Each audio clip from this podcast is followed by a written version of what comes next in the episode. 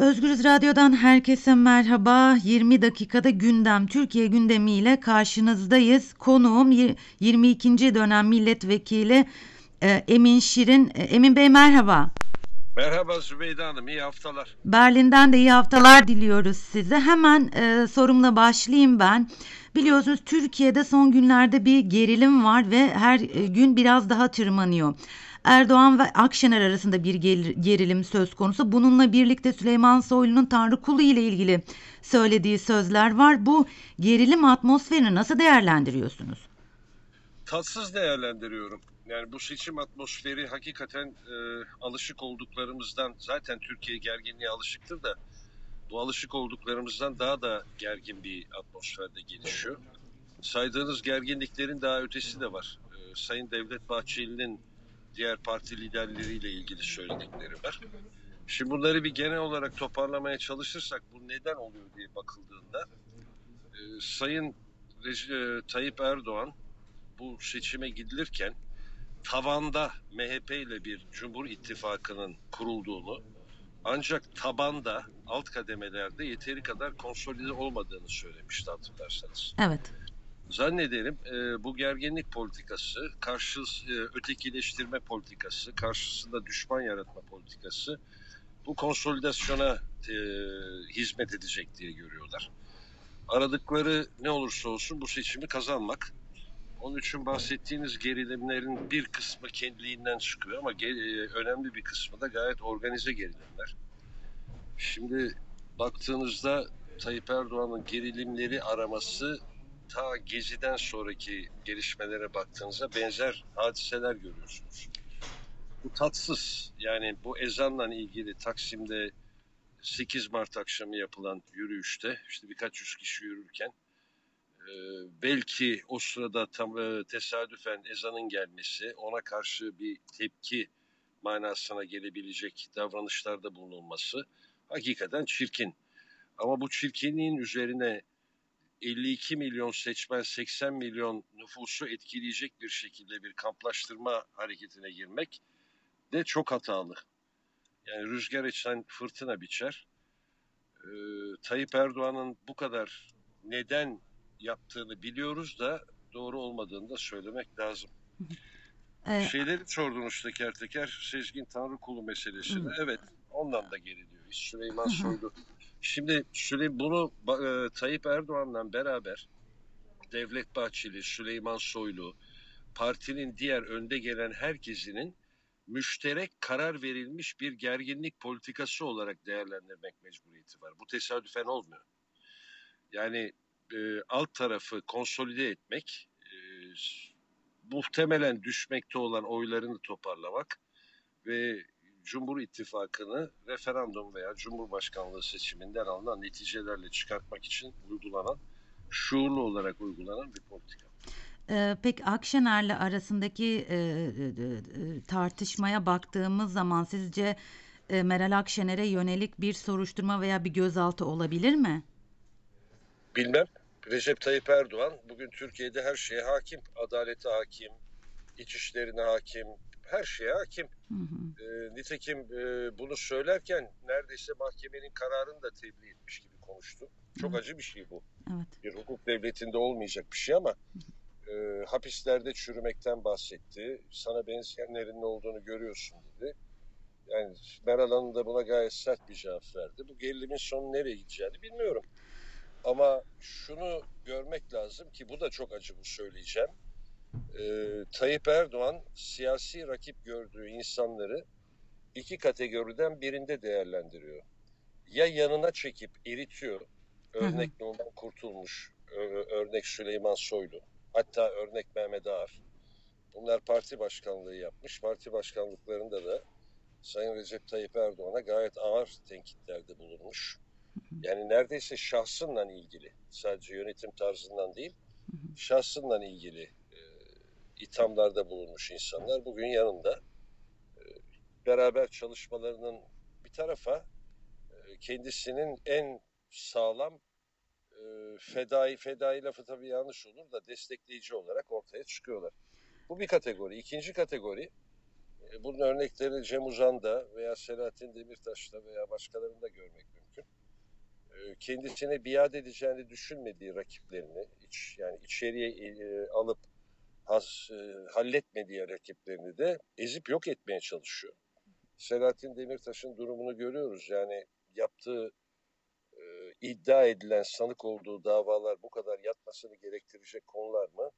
Çok tereddütteyim yani dava dosyasını takip edebildiğim kadar baktığımda. Hı hı.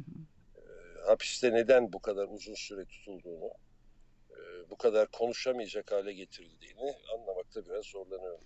Peki Tayyip e, Erdoğan'ın sistematiği, Meral Hanım'ı da bu kategoriye koydu gibi görünüyor. e, ezan tartışmasına tekrar dönmek istiyorum ben. Buyurun.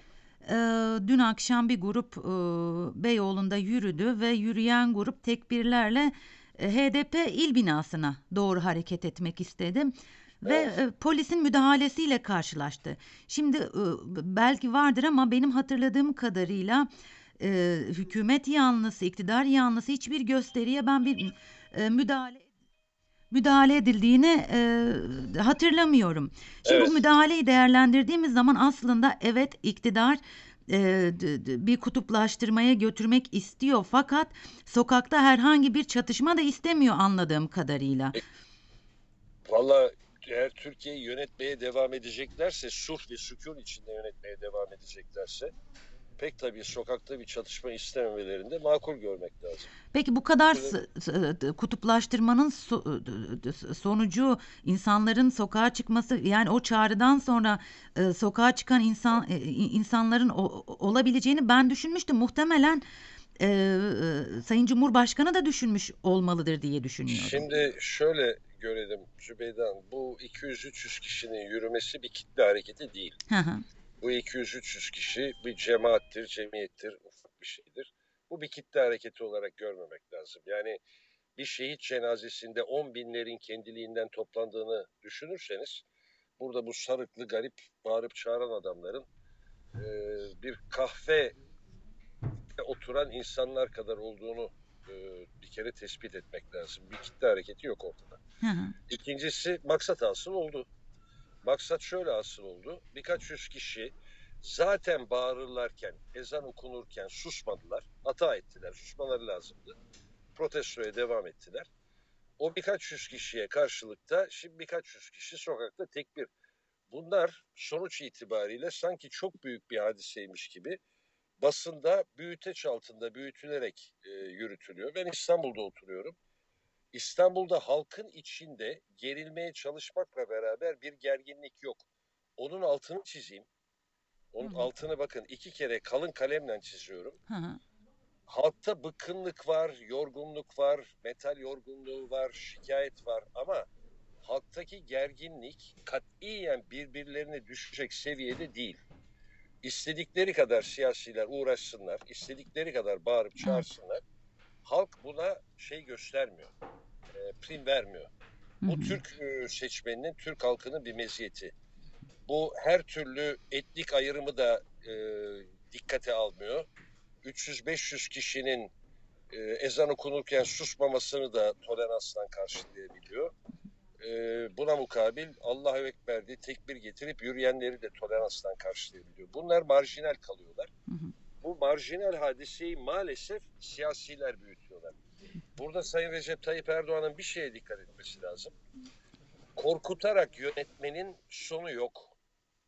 Bastırarak yönetmenin sonu yok. Bu seçimler bittikten sonra Sayın Recep Tayyip Erdoğan meşru Cumhurbaşkanı olarak hükümetinle beraber devam edecek. Eğer bir erken seçim olmazsa daha 4 sene, 4,5 sene orada. Bu kadar gerdiği neredeyse e, sözleriyle değil, fiilen hapse attırarak dövdürdüğü insanlarla Türkiye'yi idare etmesi çok zor. Yanlış. Ee, biraz önce e, şeye değindik e, ezanı duyup duymama meselesi e, geçti Evet. arada ben e, her dönem İstiklal'de özellikle feminist gece yürüyüşlerini takip eden bir gazeteci olarak şunu gönül rahatlığıyla söyleyebilirim. O o kadar insanın toplanması sırasında sloganlar ve seslerden ezanın sesi duyul sesinin duyulması pek mümkün değil. Deneyimlerimden yola çıkarak orada ezanın sesinin duyulmadığını söyleyebilirim. Ee, e, şimdi diğer sorumuza geçelim. Burhan Kuzu ile ilgili bir fotoğraf çıktı biliyorsunuz. Ee, Evet. Cumhuriyet'in manşetinden ve o fotoğrafla ilgili pek çok şey sonrası da geldi. Pek çok şey konuşuldu, çizildi. Siz de takip ettiniz. Ee, bu nedir bu fotoğraf? Burhan Kuzu ile ilgili e, bu, bu durum nedir? Daha arkası da bunun gelecek gibi görünüyor. Yazılan çizilenlerin ötesinde. Bu Murat Ağırel, e, Yeni Çağ'da köşe yazan bir arkadaşımız. Eskiden beri tanıdığımız. Evet. Ergenekon sanıklığı zamanından beri tanıyoruz kendisini. Şimdi e, bu fotoğraf e, birkaç gün evvel Cumhuriyet Gazetesi'nde çıktı. Cumhuriyet Gazetesi'nde çıkmasının sebebi Burhan Kuzu e, ben bu adamı tanımıyordum diyordu. Kim bu adam? Bu adama bir bakmak lazım. Bu adam Türkiye'deki adli kayıtlara göre bir e, eroin baronu.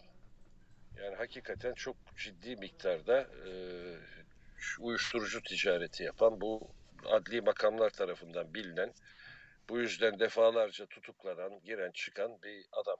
Adam da öldürtmüş. Adam öldürttüğü de belli kendi ifadelerinde. Hı hı. Bir başka özelliği daha var. Zekeriya Özün nereden bulduysa, kim tanıştırdıysa Zekeriya Özün de gizli tanıklarından bir tanesi. Ee, kendi ifadesine göre de diyor ki bana Zekeriya Öz geldi şu kağıdı imzala ben seni dışarı çıkartayım dedi diyor. Ne imzaladığımı bile bilmiyorum doğru dürüst ama işte imzaladım ondan sonra da beni tahliye ettirdiler diyor. Yani bir FETÖ veya işte Fethullah Gülen örgütü ilişkisi de olan bir adam gibi görünüyor. Ee, Murat de, e, Murat Ağırel başka bir şeye dikkat çekti. Dedi ki bu adam Burhan Kuzu'yla bir araya gelip yemek yiyebilecek bir adam değil. Yani Hı hı. nereden tanır? Kim var masada diye baktı. Oradaki hanımlardan bir tanesinin kim olduğunu tespit etmiş. Aliye Uzun Aliye diye bir Uzun, kişi. evet. Bu Aliye Uzun da yine yazılanlara, çizilenlere bakılırsa e, Beşiktaş, AK Parti Beşiktaş e, ilçe kurulunda çalışan bir kadın ve nüfus ticareti yapıyor. Yani e, Burhan Kuzu'yla ilişkisini bilemem. İddialar bazı özel ilişkilere doğru gidiyor, para pul ilişkilerine doğru gidiyor ama bunlar ispat edilmiş ilişkiler değil. Bu arada Burhan Kuzu'nun dün kardeşi vefat etti. Bu vesileyle kendisine başsağlığı dilemek isterim. Hı hı. İnsani olarak çok Allah rahmet eylesin. Ama bu iş daha büyüyecek e, gördüğüm kadarıyla. Çünkü bu nüfus ticaretinin içinde, kadının yapmaya çalıştığı nüfus ticaretinin içinde para pul ilişkileri, e, başka da karanlık ilişkiler vesaire gibi konular çıkıyor ortaya. Evet, bekleyip Göreceğiz. Daha devam edecek bu iş yani. Bu serüven bitmemiş gibi Bit- görünüyor. Biz de e, bekleyip takip edeceğiz. Sonraki e, yayınlarımızda yine konuşuruz sizinle. Tabii. E, Peki seçim çalışmalarına gelelim. E, ittifaklara baktığımız zaman e, sizce seçim çalışmaları nasıl gidiyor? Valla e, şöyle söyleyeyim. Seçim çalışmaları alt kademelerde tabanda eskiden alıştığımız seçim çalışmalarını hemen hemen hiçbir yerde görmüyoruz. Bu şuurlu olarak e, yapıldığı kanaatindeyim. Ben İstanbul'u örnek verebilirim. İmamoğlu'nun bir parça varlığını hissetmek imkanı oluyor ama diğerlerinin hiçbiri birkaç afiş haricinde yok. Hı hı. Kampanya, bugünkü bu seçim kampanyası Tayyip Erdoğan'ın tercihiyle yerel seçim olmaktan çıktı. E, kampanyayı Tayyip Erdoğan, e, Sayın Devlet Bahçeli ve parti liderleri yürütüyorlar. Parti liderlerinin altında adaylar yok gibiler. Mübalağa etmiyorum ama yok gibiler. Buna Binali Yıldırım'ı da dahil etmek lazım. Çok kerhen çalışıyor gibi bir hali var. Oysa yerel Ve- seçimlerde adaya bakılması gerektiği tabii. söylenir. Ama bu, bu seçim öyle değil. Bu seçim Sayın Recep Tayyip Erdoğan'ın da tercihi ile kendisinin onaylanıp onaylanmadığı seçim haline geldi. Evet. Şimdi normal olarak e, yerel seçimden beka sorunun bir araya gelmemesi lazım. Beka sorunu çok bambaşka tartışmamız gereken bir konu olabilir. Ama bu bir beka sorunudur. Biz seçilmezsek Devlet Bahçeli ile beraber mezara kadar sürecek bu ittifak seçilmezse Türkiye beka soruyla karşılaşır. Yani Türkçesi batar.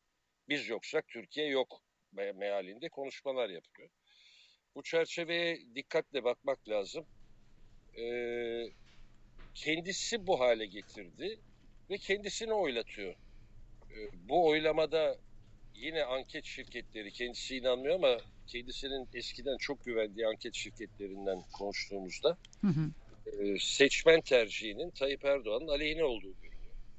Yani şu an itibariyle eğer sandıktan hile hurda olmadan seçmenin tercihi hakikaten ortaya çıkarsa e, Cumhur İttifakı sıkıntıdaymış gibi görünüyor. E, bunu da çevirebilmek için önümüzdeki 2-3 hafta içinde üst kademelerde sertleşme var. Ama seçmen nezdinde tekrar söylüyorum. Bu dün akşam 8 akşamı gördüğümüz provokatif hareketleri filan bir tarafa bırakırsak Evet. seçmende kararsızlık filan yok. Karar var. Seçmen ne yapacağını biliyor. Sükunetten bekliyor. Provokasyonlara da kapılmıyor. Ee, peki e, anket şirketlerine baktığımız zaman kararsızlar gibi görünen bir kesim var ve e, bunun aslında mevcut iktidarın aleyhine olduğunu Evet. söylüyorsunuz. Acaba git e, sertleşecek e, derken seçime doğru kutuplaştırma söylem söylemleri daha da yükselir mi? Yani daha ne kadar Öyle görünüyor. Bilmiyorum Yani ama Son bir haftaya baktığımızda e, dün 7 gün evvelden çok daha sert. Ve giderek de sertleştiriyorlar. Ve hiç akla gelmeyecek insanları da bu sertliğin içine sokmaya çalışıyorlar. Mesela tutup Temel Karamollaoğlu'nu hedef almaya başladılar. evet. Şahsen de çok yakından tanıdığım Temel Karamollaoğlu'nu sertleştirmekle itham etmek, sertleşmekle itham etmek, zilletle itham etmek için hakikaten uğraşmış olmak lazım. Yani güldüğüme bakmayın ama gülünecek bir hadise. Yani. Ee, evet e, aslında e, durum gülünecek Ha- haklısınız biz Öyle. de tebessüm edelim ve bekleyelim bakalım e, son hafta ne olacak anket sonuçlarını da aslında beklemek lazım her ne kadar e, güvenilmiyor dense de bence bütün partilerin gözü kulağı aslında anket şirketlerinde. Evet, diye çok manipülasyon içinde kullanılıyor. Yani bu anketleri kamuoyuna yayma şekilleri de manipülatif oluyor. Maalesef Türkiye'de e, batıda olan birkaç firma gibi e, bağımsız olduğuna inanılan, çıkan neticeleri manipülatif kullandırtmayan e, firma olarak bilinen firmalar az. Var tabii ama az. Onlar da belki bu kadar bağırılıp çağrıldığı yerde bu işleri biz bulaşmayalım diye düşünecek hale gelmiş olabilirler. Çok teşekkür ediyorum ben, Ben size Emin Bey. ederim. İyi yayınlar. Çok teşekkürler görüşmek Sağ üzere. olun. Sağ olun. Evet Özgürüz e, dinleyicileri 20 dakikada gündem Türkiye gündemini 22. 22. dönem milletvekili Emin Şirin'le konuştuk. E, kısaca e, Erdoğan ve Akşener arasındaki gerilime değindi. E, Burhan Kuzu ile ilgili çıkan fotoğrafı e, yorumladı. E, ezan tartışmasını konuştuk ve tabii ki seçim e, çalışmalarından bahsetti Emin Bey. Ee, tekrar kendisine teşekkür etmiş olalım. Başka bir yayında görüşmek üzere. Şimdilik hoşçakalın.